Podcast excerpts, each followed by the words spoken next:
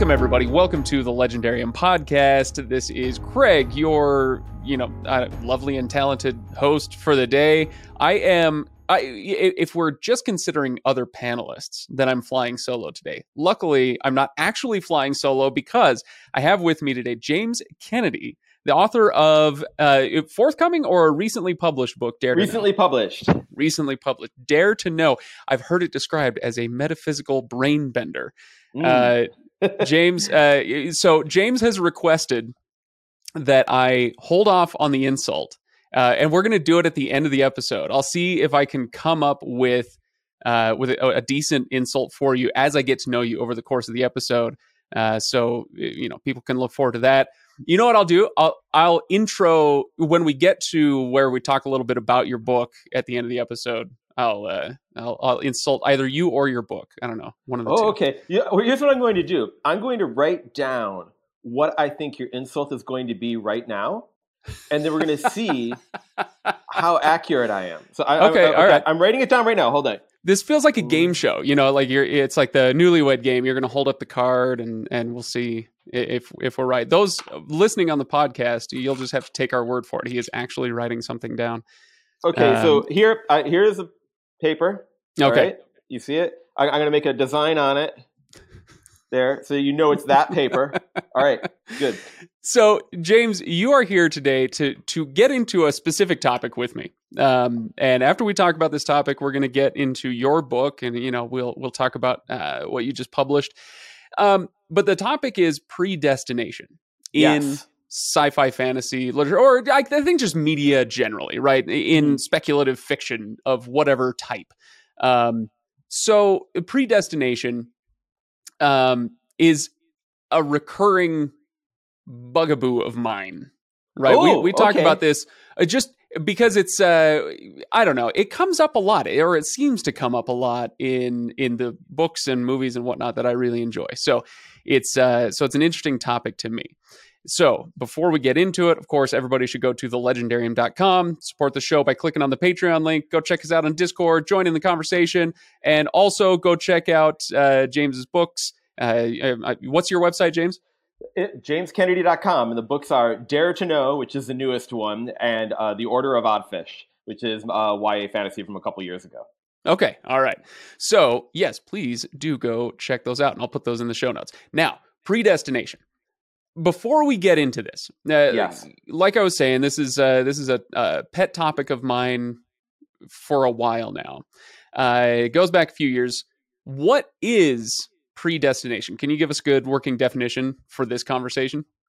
um, let's see um, the elect whom god has chosen will go to heaven and all else will be damned oh, wait you, you want something other than the calvinist definition I was yeah, you went straight Calvinist. I uh, so I'm thinking more like uh, you know, uh, like physics based. Uh, yeah you know, yeah yeah so predestination so yeah the the the the, the future is fixed um if given like i guess in, in in terms of physics you'd call it determinism if Right. you know given a, a number of laws and given the, you know the a complete um uh, uh, knowledge of like where everything is, in the universe and uh, you know how fast it's going or whatever, you can precisely calculate where everything is going to be in the future.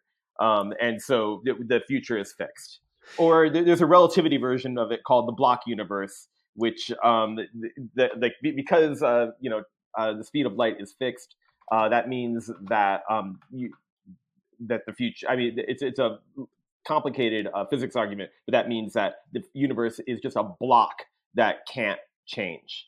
Um, and um, um, I'm not going to go into it. No, I was, please. I was I was a physics and philosophy major in college. Uh, Oh, there- There's a lot of uh, a good uh, um, science. There, there's a lot of good accounts of the block universe. Uh, people can look it up. But yes, that's another. For, so it's, it doesn't just have to be Newtonian physics. It can also be like relativistic physics. Oh my gosh. Okay, so basically, what you're telling me is that in the next 30 to 45 minutes, you are going to break my brain. That's. Uh, I'm really looking forward to it. Really, really, James. Uh, Well, I, I never have has it been said with less relish. I'm really looking forward to it. Really, really. uh, so this is so it's it's predestination in you know whether you want to do it in religious terms or, or physical terms. Uh, predestination is the kind of kind of the opposite of the concept of free will.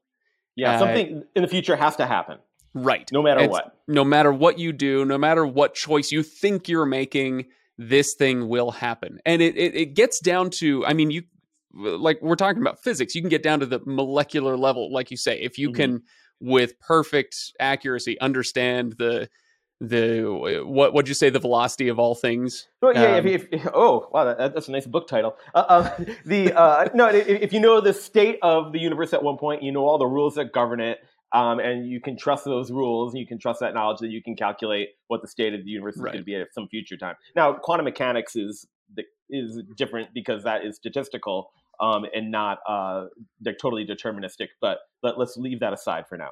Okay, so now that we've got uh, something of an understanding of what it is, what, uh, how does this figure into fiction? We're we're talking about this vis-a-vis speculative fiction, and I've got have- some yeah. titles, some you know, some uh, books, some shows, movies in mind that I that I either like or hate with this concept. But but why don't I turn you loose on this?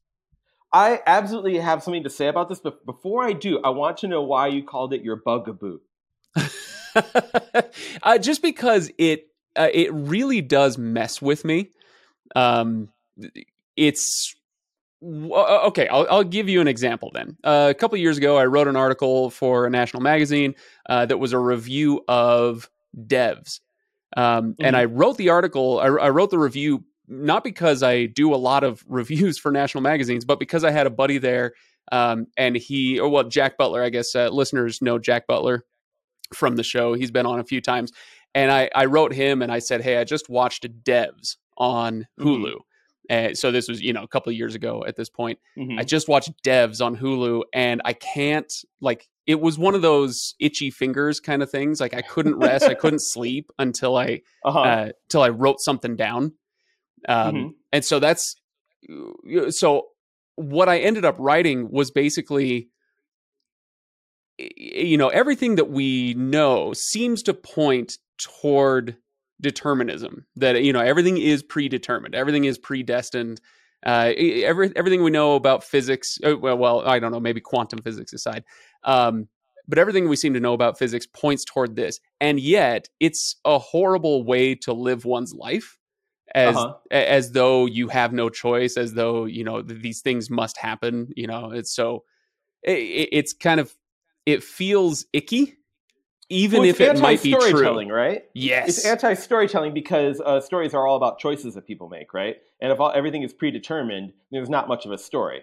Um, And Yeah, yeah, so if, if people if people have watched Devs, and I I highly encourage everybody to do so, it's an amazing show.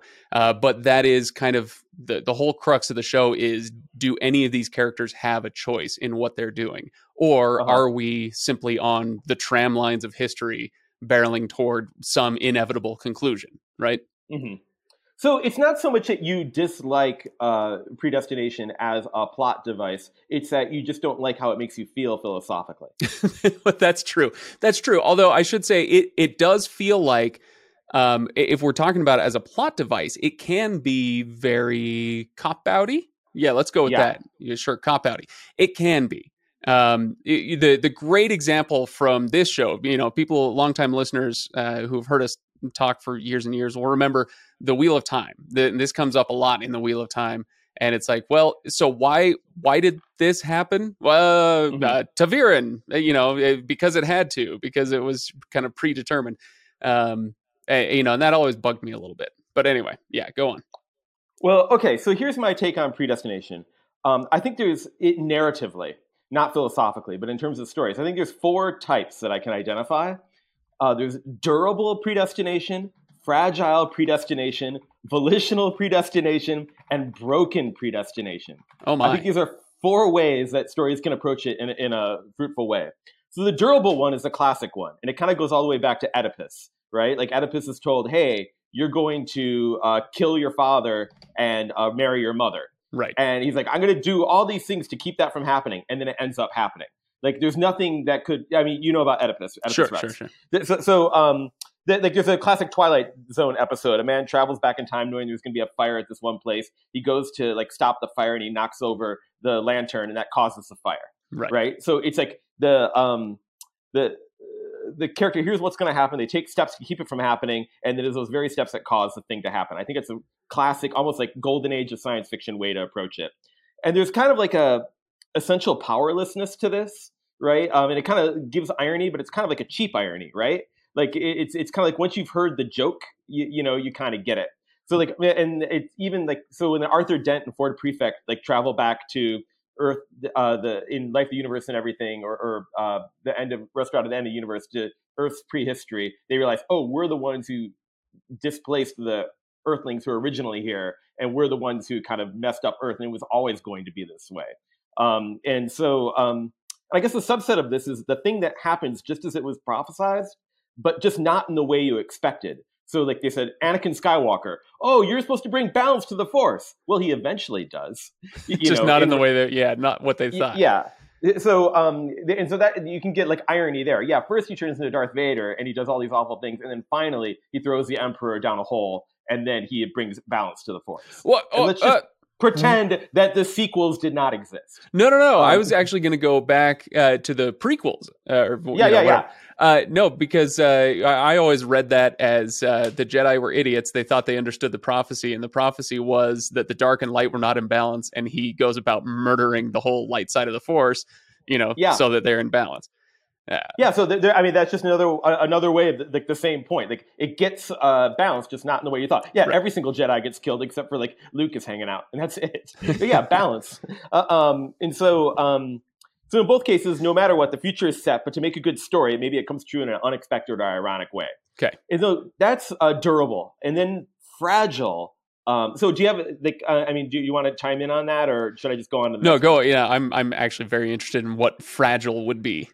So fragile is um, only by people keeping ignorant of what will happen will it happen. So this is like the foundation novels of Isaac mm, Asimov. Mm. Uh, Hari Seldon makes up the science of psychohistory. It's true broadly for many people, but it's not. It doesn't take into account individuals doing things because, by and large, history is made by large historical forces, not people. And um, but it's crucial that the that, that Hari Seldon does not leave the first foundation any knowledge of psychohistory itself, the very science that is guiding them, because they can't, if they know what they're going to be doing, then they would change what they were doing and then they, they would not follow his plan. And so that's when like the mule comes along in Foundation and Empire and he's just one guy that disrupts the plan. And then you have the second foundation comes in and they kind of like manage the first foundation to keep them ignorant of the plan. That's the only way the plan is going to work is if they don't know what the plan is. Okay, so it's um, a it's a Schrodinger's determinism. There's, I don't know, yes. something like that. You, you, we also have it in uh, Golden Compass, his Dark Materials. Uh, Lyra has to act without knowledge, like uh, uh, the uh, Council Lanselius is talking to Farder Coram at the at the council and he'd say like oh the witches have talked about this child for centuries past talking about lyra but she must fulfill this destiny in ignorance of what she is doing because only in her ignorance can we be saved so um it, it's fragile like it, it, it's predestined but uh, things can go wrong and people have to people have have to be ignorant for it to work and i think this is different than durable right? Okay. All right. Yeah. Yeah. That makes a lot of sense. So uh, in durable, there is nothing that can change it. It is going to right. happen. End of story uh, in fragile determinism, then it's it's it's what's the uh, what's the observational paradox? I can't remember the, the name of it. Like if you observe something, you change it. Uncertainty there principle. you go, the uncertainty principle. Yeah. um, that by observing it, you change it. Uh, yeah. Is that oh, kind of I, along those lines? Yeah. And I guess a subset of a fragile predestination is maybe kind of not 100% uh, certain predestination, like Minority Report. You got three precogs. Right. Every once in a while, one of them will disagree that's the minority report, right? Mm-hmm. Um, and, and, so, like, um, I have to say, I, I, don't know if you've done an episode about this, but I feel that the, and I don't know if I'm saying something that will get people mad at me, but I think the Tom Cruise Steven Spielberg movie version is a better story than the original Philip K. Dick. Oh boy. Um, yeah, uh, and I also I feel the same way about Total Recall. Uh, the Arnold Schwarzenegger version, it's better than the original short story. They cleaned it up. It's it's a better story. Yeah. Um, I love Philip K. Dick. Um, but um, but like so, but okay. Tom Cruise's Anderton character says like, I'm not going to murder this person. Like they've they've got me pinned for a murder, but I didn't do it. I'm going to get the Minority Report. But then when he gets to the actual point of where he's gonna, have you you've seen Minority Report? Yeah, right?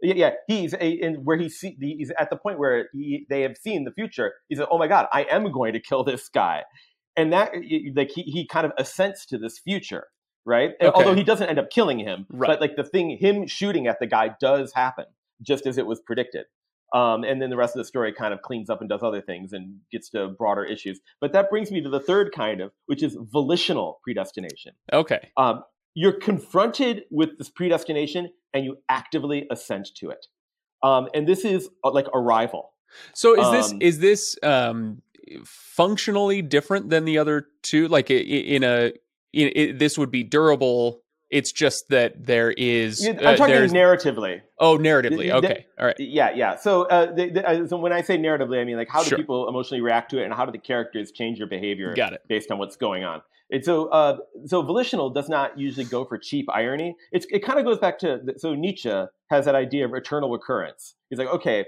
if there's like limited matter in this universe and limited space, then every combination of matter must have happened before an infinite number of times. It's going to happen again an infinite number of times in the future. Therefore, everything that you do, you've done countless times before, and you will do countless times again. And what Nietzsche, and this is an old, you know, thing going back to the Greeks, but Nietzsche, what he said is like, and the you know the mark of somebody who's great is that they assent to it actively. They said, yes, th- I'm living the kind of life that this is what I want, and I, um, I, I mean, this is a, like a really vulgarized version of what he was saying, but the, to have the strength of spirit to say, I actively assent to what I'm doing that I've done it a million times before, and I will do it a million times again. Okay. Um, and so that's kind of what Arrival is, um, which is based on that Ted Chiang uh, short story, The Story of Your Life, which is like Louise, the main character.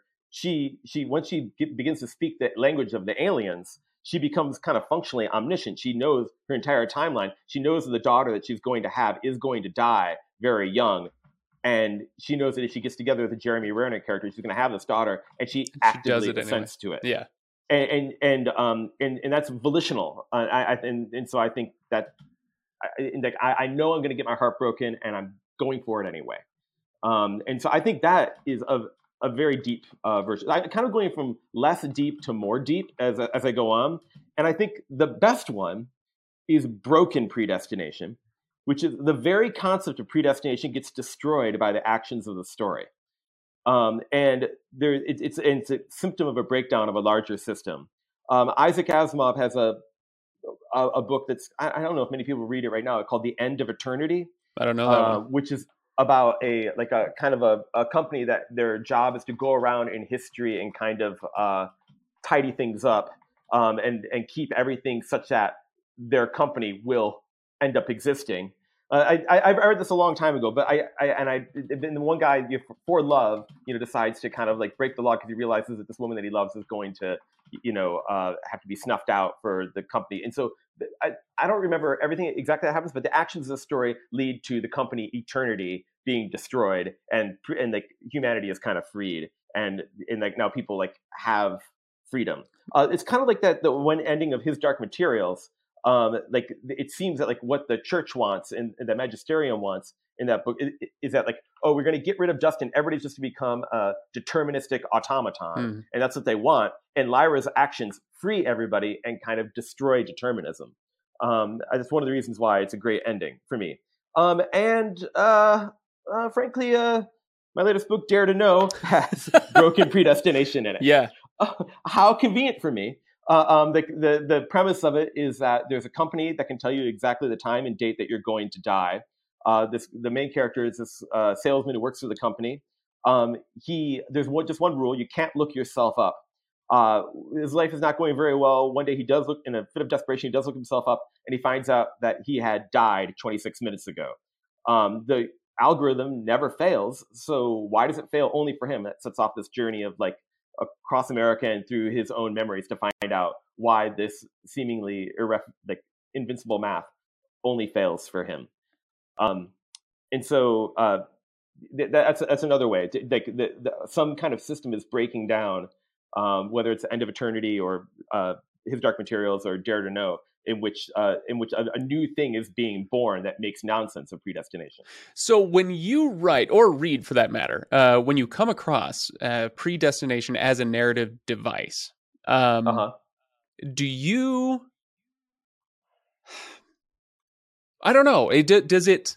Oh gosh, I lost my question. I, I had a really, really good. It was very deep. It was a very deep question. No, do you when you when you come across these things, um, how do you feel like it can be used as a cop out? What's the difference between it being a cop out versus it being uh, an interesting storytelling device? Uh, does does it have to have um, an allegorical, you know, something to say, uh, or no? I, I think I think this is it. If if the concept of predestination is just uh, is not interrogated, then it's a cop out. If like the like something is predestined and then the action of the story is about predestination, then I think it's interesting. If it's just like, oh, there is a uh, a um, if it there's a prophecy that you're going to be the chosen one, you're going to defeat the wizard. Oh, it turns out it's true.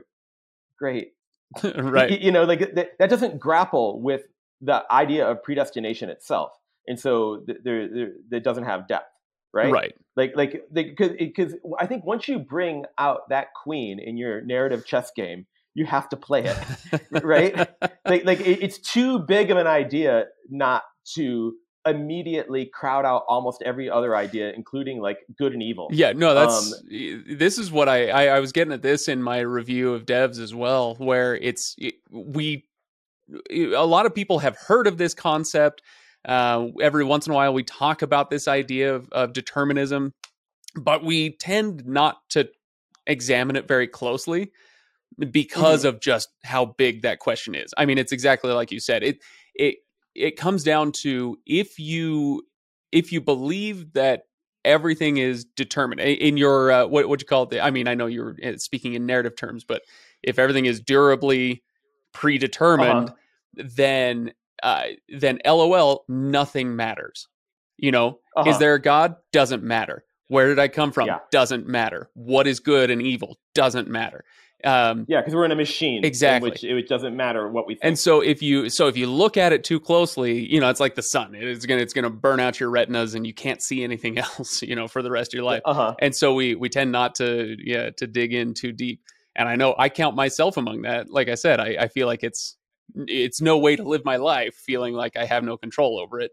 So functionally, I have to act like free will is the the thing, even if perhaps yes. it's not.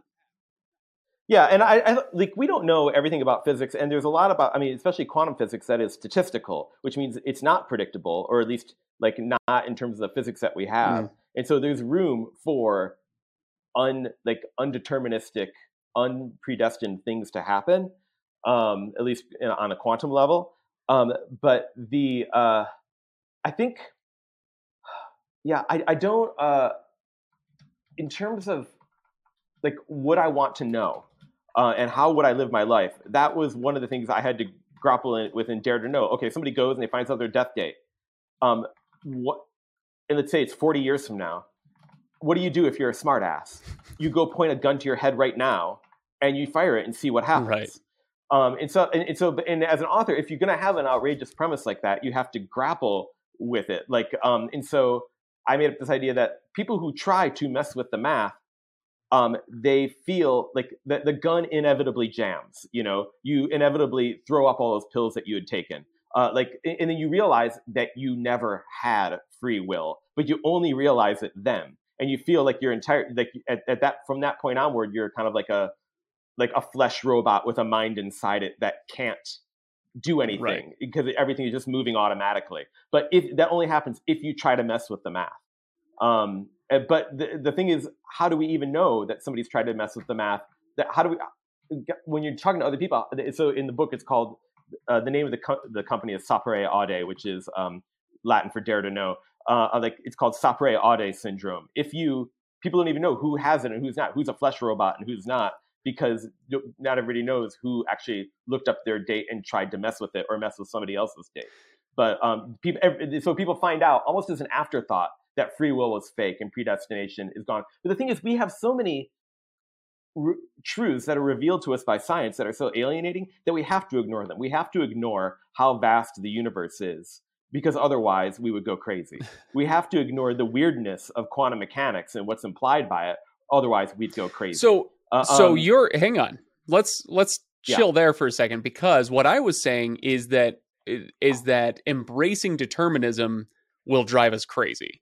Uh, and Uh-huh. it sounds like you're saying kind of the opposite. Once you embrace random or not, yeah, randomness. Once you embrace chance or choice, that's going to drive us crazy. It, is that Well- right? Well, no, it, it, no, no. It, it- it's that once you realize that you, yeah, well, I guess in a way, once you realize what your fate is, and then you try to mess with it, that's when math Mm. shows you who the boss is. right. um, and, and, and, and so I, I guess it's half one, half the other uh, of what both of us are saying. I see. Uh, like if you take that act of will after you know, that's what gets you. Okay.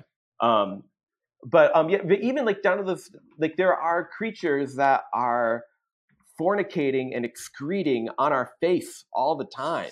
If we really thought about that, like millions of them, and, and, and if we really thought about that all the time, it would drive us crazy. And so, like, the, we we can't handle all the truth, and so we have to kind of construct a, a smaller truth around ourselves that makes a universe that we can live in. Um, and so, um, yeah. All right, all right. So let me ask you this: um, Are there any stories that you've come across in whatever media format? Are there any stories that really make a hash of this? That uh, that you feel like, oh man, this I, I really hate the way it got handled here. Ah. Because it sounds like you've got a few that you like. I was curious if there Yes. if there are any examples of oh here's how not to do it. Um, I think. Oh, that, And I'm- I'm putting you on the you're spot there. to go negative, man. You're asking me to go negative. uh, um, like, I mean, obviously, there's a lot of bad time travel Yeah, stories, yeah. But like, I, I kind of forget them as soon as I read them. Like, I, I mean, it, sometimes, and I, when I when I said those four versions, I didn't say like, okay, all durable like time travel is bad. Like, for instance, the, the time travel in uh, Harry Potter and the Prisoner of Mm. Azkaban is durable, uh, but it's very satisfying. What isn't satisfying is that they just say, "Okay, we're going to put away the time turner." right. Y- y- You know, like th- this. This. Uh, I guess. th- Okay. Uh, uh, here's a chance for me to be negative. Uh, um, you have this force that could change everything, and the only person who has it is a student, so that can go to class, so that Hermione can take more classes. Like this kind of universe, like like destroying technology, and then they say, "Oh yeah, well, she, like okay, now we're going to put it away." No, I think that's a Uh, um, very like, very popular critique, right? of those. yeah those yeah so yeah i'm not the fir- i'm not the first No. person to say that but the um I- I guess but i think that that is also the book in which she stopped being jokey and started being self-consciously epic. You, you know like early on in these beloved like franchises not franchises like series you'll have a moment in which like the author was not being so serious yet and it's kind of feels a little bit fun and open. Like uh, famously in the hobbit like they talk about oh at one point somebody orcs or goblins head got knocked off and it went into a hole. That's how the game of golf was Right. invented right? And it's just like a silly one-off joke and you would never read that in fellowship of the ring or anything like that. it's, it's like a hobbit joke you know what i mean? Because he's just getting used to this universe and he's just starting and he, so he's kind of approaching this jokey approachable manner. Similarly in the first couple of harry potter books there are these kind of like things that are done like just for a larf and then it's like once you get to book seven you're like wait a second. If these things in earlier books were true that, then like why weren't they using this later to confront these very serious problems and but i think if you were serious from the jump it wouldn't be as good. You kind of have to ease it in with a kind of like a jokey way uh, into these worlds. It, it kind of makes it more approachable. I like the golf joke in the hobbit. Uh, I, it shows that he's human. It, it- it's kind of like when you're playing zork and, and, and like there's like a an electronic dam but there's also an elvish sword of great antiquity. There's like a suburban house in the middle of a forest but there's also a troll living underneath it. Like it's just a mishmash. And then, and then like as those Zork games went on, they became more and more self-consciously a uh, kind of fantasy thing that was its own enclosed universe. And then it became less fun. It was not kind of shaggy and open. Um, so uh, yeah. yeah. All right, that makes a lot of sense. Uh, no, I I like the. Uh, that goes out to all three Zork fans in your audience. oh, audience. please. Uh, I'm I'm guessing we're gonna get a few Zork comments on uh, Discord. Oh man, I love that game. Played it all the time. Uh, no, I definitely played Zork when I was a kid. Uh, was it Raise the Bloody Knife or you know, I don't know, something like that. Uh, oh shoot, now you got me on Zork. I honestly forgot where I was with that. But uh, okay, all right. So are there any other directions we want to go with this? Um, maybe, maybe like words of caution to aspiring writers out there who are going to, eh, you know, possibly grapple with this topic. You already said if you're gonna if you're gonna include it, don't brush by it. Right, dive in. But any Right. any other words of advice? I, I would say like uh, um, the durable predestination. I think that story is played out. Like I think it worked in uh, like like durable with no irony. Hmm. You, you know what I mean? Like it worked in Prisoner of Azkaban because it's a children's book. Right. You know what I mean? But but um, it's like that feels very golden age Robert Heinlein kind of move, or like a like a Twilight Zone kind of thing, and it does not feel interesting anymore. I guess the way that you could do durable now is make it so complicated, like in that Shane Carruth film Primer. Uh, you know, you, you know I don't think one? I ever saw that like, one. uh, it's a everybody on Discord is going to go crazy over Sorry. this. Uh, it, it, like, it, it came out like uh, uh, I don't know, like about twelve years ago. Uh, the guy like made it for like like ten thousand dollars, and then it won the Cannes Film Festival or something like that. And um, it's about like these. Like he wrote the script. He he didn't have any money, so he like, did the Oh, music. yeah. He starred in it. Uh, um, and oh, you're looking I up am. now. Okay. And um, and, and like it's it was made on, and then he did another movie called Upstream Color, which is even better. Um, but he, um, but that's like just like it's durable, but it's so complicated, and there's so many timelines that you can just like eh, like you can approach it like an engineer. Uh, and, and just like spend a lot of time puzzling over it. That's one way to do, I think, durable. Like make it super complicated, or like I guess Looper is a durable Right. one, isn't it? Uh, but it, I, I think it's uh, it's fun and it's actiony, um, and although it's so ludicrous, like so the whole reason that they time travel is to get rid of corpses. You, you know, like they, It's they- this they- ridiculous- There's a hit it's- out on somebody. They send them back in time to get shot. That's it. That's it. They, it the, for all the uses of time travel. That's Well, it's a bit like you're saying with Hermione. Like, oh yeah, so you can take an extra three classes. Congratulations. Yeah, yeah. so you can kill a guy. I mean, the thing is, like, but th- then it kind of. I guess here's a way to do durable: grant the premise and then use it for fun. That's what I was So going to say. I- really interrogate. yeah. I, I was going to say we uh, the uh, Back to the Future is you know you don't look at it too close because the premise falls apart pretty quick. But Uh-huh. why would you look at it that close? You're there to have some fun. Let's have some fun with it, right? Yeah. So, uh, Yeah, let's, let's put some cowboys in, in, in movie three. Why not? All right, cool. I always wanted to make a western. Okay, let's do it. Um, So, any uh, yeah, any final thoughts on pre? Yeah, I, I would I would say that I, I I think durable is the least interesting. Fragile is more interesting. Volitional, I think, is emotionally deep. Um, you're like I embrace this thing that is going to happen, and broken is a thing that I have not seen enough Mm. of, and I think is interesting. I, I think we live in a time now of collapsing systems. Um, and I guess when we were talking about the Star Wars prequels, I mean that's all about like a a a, a, a, a non-functional administrative state that does not see the dangers that are right in front of it as it collapses. I think we're kind of living that right now. And so anything about a collapsing system, which I guess upstream color is about too, um, like is interesting to me. I think those are the times that we're living in. And so um, the uh, um, and, and it's something and there's something freeing about the idea of like you know fate itself has been overthrown. I I, I bet there's a lot of books and movies that I'm I I I I, I that are not springing to mind that do this, and maybe it is more of a trope than I thought. Um, Yeah, but it's it's the one that I'm most attracted. when you to. say it that way, you know, oh, you know, because of one character's choice, everything you- the system falls apart. I think when you put it that way, yes, it sounds like a trope that you could point to any number of things on. But But- but, but- yeah, it's but a little bit just- different when you're talking about the institution of predeterminism versus like a yeah, yeah, government. not just yeah, yeah, exactly. Not just fragility of a timeline. I mean fragility of the concept of predestination. yeah, yeah, Um, like like if like a metaphysical concept is put into question. Um, and, and and and and suddenly like people are freed or become more real or uh, that, that that that seems interesting to me. I agree. Um, I agree. All right. So, uh, all you kids out there listening, this is your new assignment: is to write a really good story using one of these four concepts of uh, of predeterminism. And uh, you know, I've got my insult for you now, James. Okay. this is uh, this is how we're going to uh, recap what you mentioned. Okay, if this were the beginning of the episode, I would say uh, I'm your host, Craig Hanks, and with me, well, you know, when I started this discussion, I was feeling volitional and durable, but now I am quite fragile and nigh into broken. Uh, James Kennedy, everybody. All right, so there you go. What what was oh, what was wow. my insult going to be? Okay, here it is.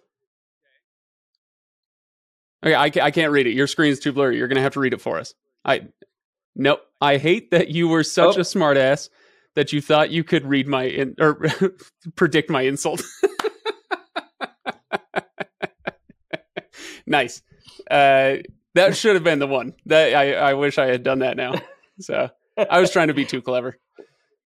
Ah, uh, yeah, but I, I was I was too much of a smartass. um, so, okay, tell us a little bit more about your book then. Uh, so, the book is Dare to Know. Now, you've told us a little bit about yes. kind of the premise. Is there anything else you want to elevator pitch to us? Yeah, yeah. So, I mean, it, it's yeah, um, the, the, it's about um, it, it's about this idea of like you know knowing the exact time and date that you're going to die. And the reason I and I wrote it, and I kind of wanted to write it in the, this uh, kind of like vein of like something like it's it's an emotional story, but it has it, but there's like a, a science fiction kind of a premise mm. to it, like something like like uh, Eternal Sunshine of the Spotless Mind kind of thing, uh, um, in like in which like the, or or like being John Malkovich or Arrival, like there's some kind of sci-fi thing happening, but it's what it's really about is like the relationships between these characters, and although there's a lot of weird science in it, uh, um, and and so one of the reasons that I wrote it is um, kind of like, and I kind of said this elsewhere, but like the, the the weird way that computers have been making me feel since about 2012. Uh, um, like like uh, the, I grew up as a like programming mm-hmm. computers. Like I had my trusty Atari 800. I would program video games, stuff like that. I was a software engineer for a while, and then I and, I really loved the early internet, and then I started to hate it. Um, and like and I stopped being a computer programmer, and I and I think it's around 2012 in which like the internet or computers in general for me stopped feeling like this kind of place of kind of like freedom or exploration or liberation. They started feeling this place where you're being surveilled and there's propaganda coming at you and there's advertisements coming at you. And it, it, it started to feel icky.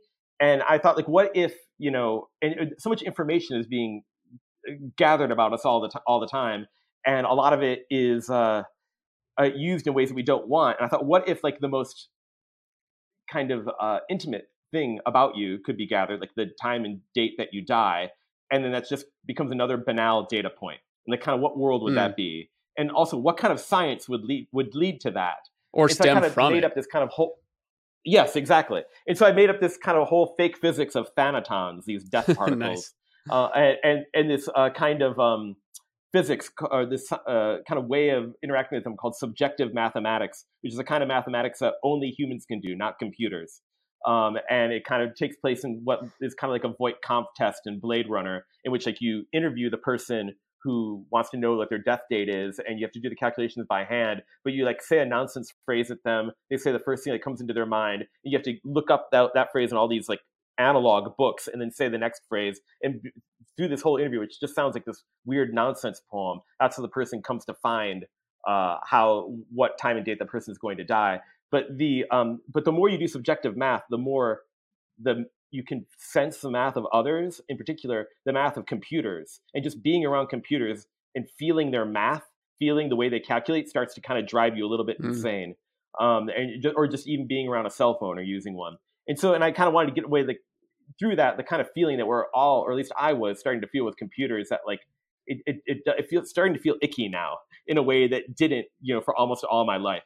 Uh, and so and I wanted to get the kind of like the dark side of startup culture, like how I, I don't know, there is something about it's kind of like we can save the world, we can change the world, kind of messianic, or like the Free Software Foundation, or like hey, information wants to be free, like hey, let's all share this cool stuff online. And now it it it feels it does not feel that cool mm, anymore. It, it feels kind of like monetized and surveilled, and um, and I wanted to get across that icky feeling.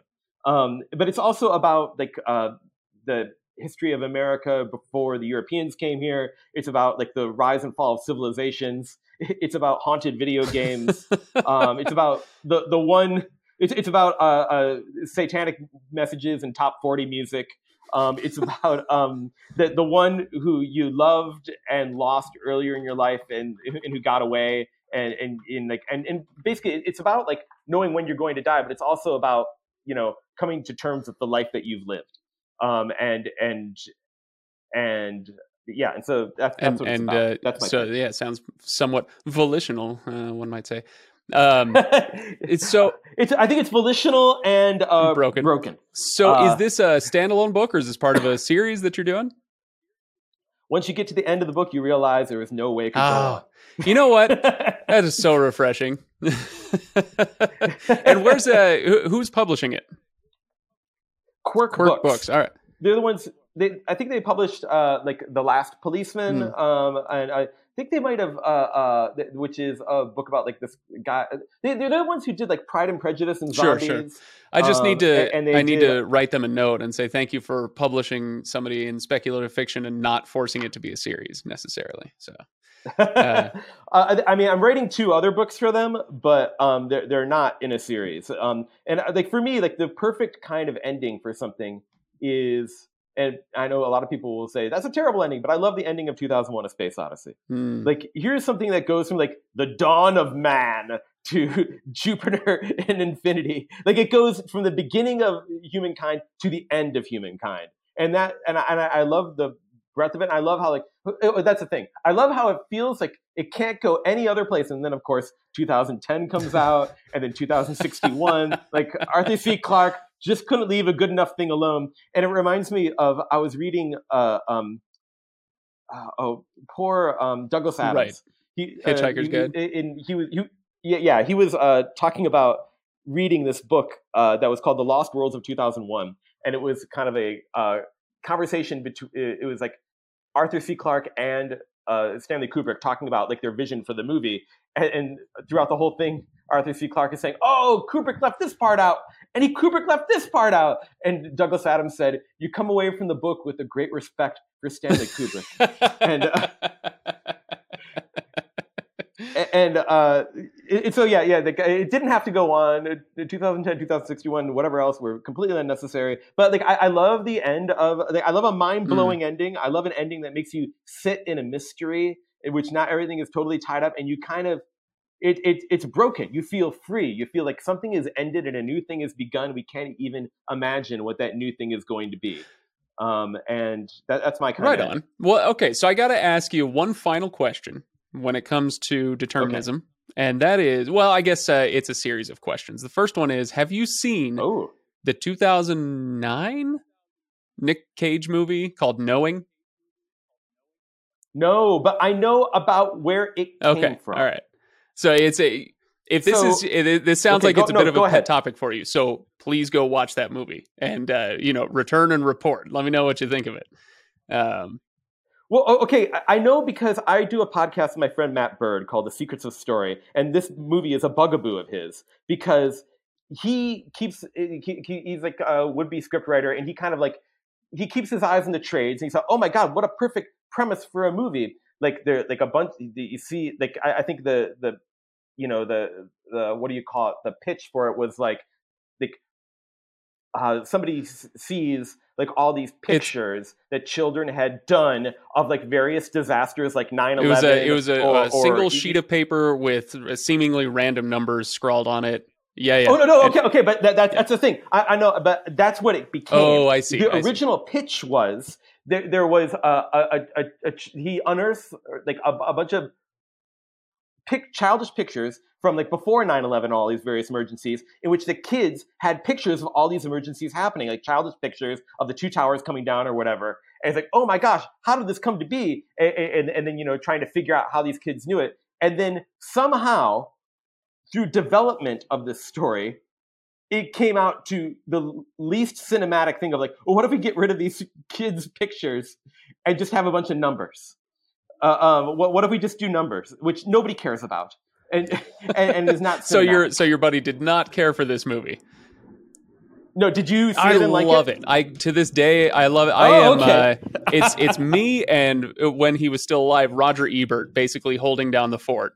Uh, he I I, Uh-huh. I came out of the theater and I, you know my brain's firing on all cylinders, and I can recognize there were some hokey parts of it. Like I'm not I'm not here to say it was a perfect movie or anything, but I really loved it.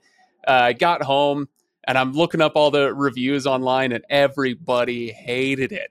And I'm like, wait, what? Uh huh. like I again, I get it's not perfect. You want to poke holes in it, totally fine. I get to Roger Ebert, he's like four stars, and he had this he for like four months this giant mega thread on his website of people commenting. He's commenting and like going back and forth and getting into all these discussions of determinism and free will and all this stuff. And it was just it was I, I love that movie. So So I live in Mm. Chicago, um, and you know here, you know it's it's Saint Roger Ebert. You know, yeah, uh, everybody Absolutely. loves him, and I, I love him too as a personality. But this guy was wrong all the time. he hated he hated Blue Velvet. He hated uh, um uh, um he he hated aliens. that is that is weird. um, that that's weird. uh, um, he, I, I think they had a split decision on Silence of the Mm. Lambs, and I think he, I think it might have been Siskel who said no, and he was thumbs up. Um, I, he hated um, Lost Highway. He Uh, was th- this guy. he, he he and I were not no, it wasn't perfect, but uh, we were simpatico on knowing, and also on the first two Harry Potter movies, the Chris Columbus movies being the best ones. yeah, yeah. They're they're the best ones, uh, and it's not even close. You're a man of error. You're a man of profound error.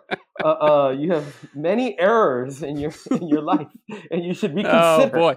all of the mistakes you have made on in judgment. And now, and now, I'm wondering, should I? that's be what on I was going to say. I was going to say, yeah. Do you regret that my judgment led to you being on this podcast? yeah, yeah, I know. I, I'm, I'm, I'm starting to wonder what I'm doing here.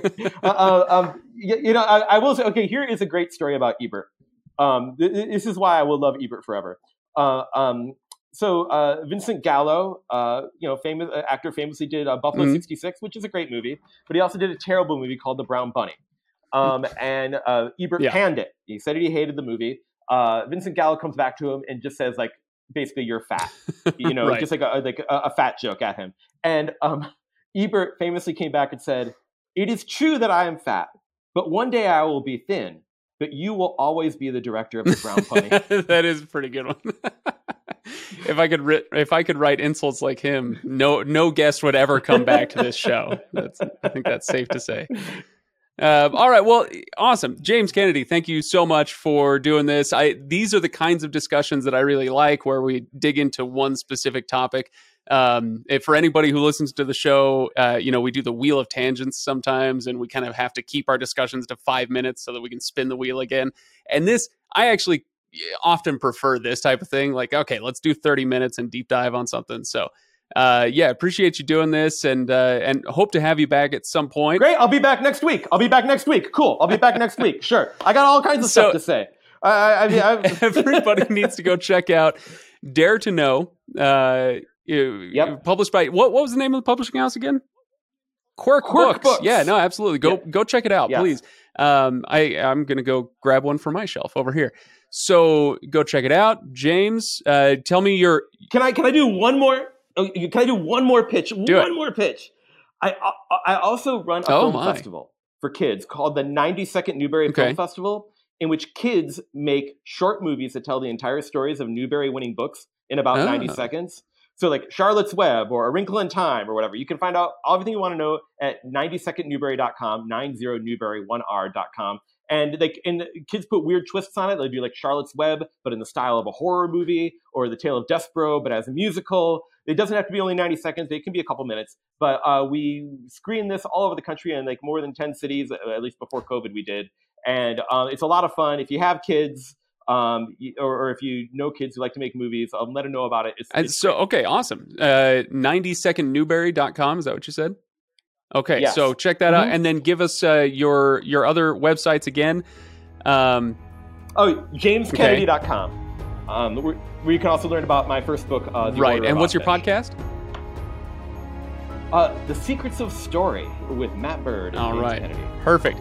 All right, James, thank you so much. And thanks everybody for listening. Uh, please go to thelegendarium.com. It's just pitch central around here. So go to thelegendarium.com, Patreon, all that stuff. um, yeah, I'll end my pitches early. All right, thanks again. And uh, yeah, well, I'll see you next Thank time. you.